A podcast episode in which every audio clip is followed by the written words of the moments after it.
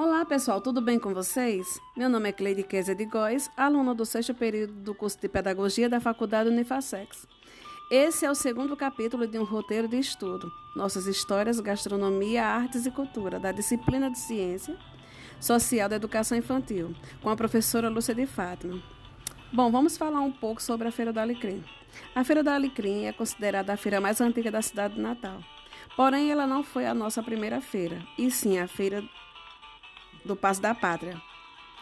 As margens do Rio Potengi, no ano de 1870, encerrando no ano de 1935, sendo ofuscada pela Feira do Alecrim. Segundo o Câmara Cascudo, a Feira do Alecrim iniciou suas atividades no ano de 1920. Ele cita nomes de comerciantes, bem como José Estevão de Andrade, como também José Francisco e outros.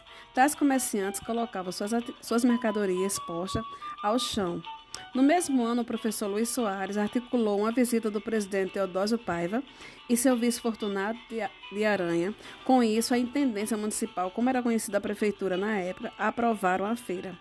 A Feira do Alecrim funcionou por 20 anos aos domingos, porém, em 1940, o prefeito Gentil Ferreira tornou o descanso dominical obrigatório, transferindo assim a feira do domingo para o sábado.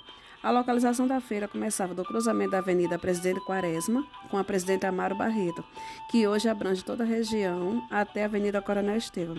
A exposição de alimentos no chão era costume característico das feiras antigas.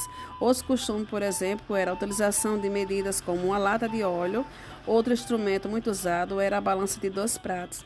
O mais interessante mesmo era a hora do grito, momento que os comerciantes baixavam os preços das mercadorias.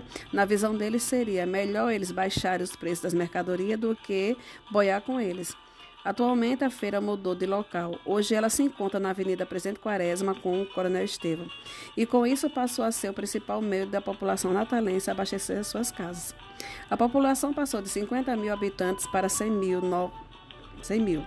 Novas feiras surgiram das rocas, Carrasco, Quintas, porém a feira alecrinense continuava sendo a mais importante.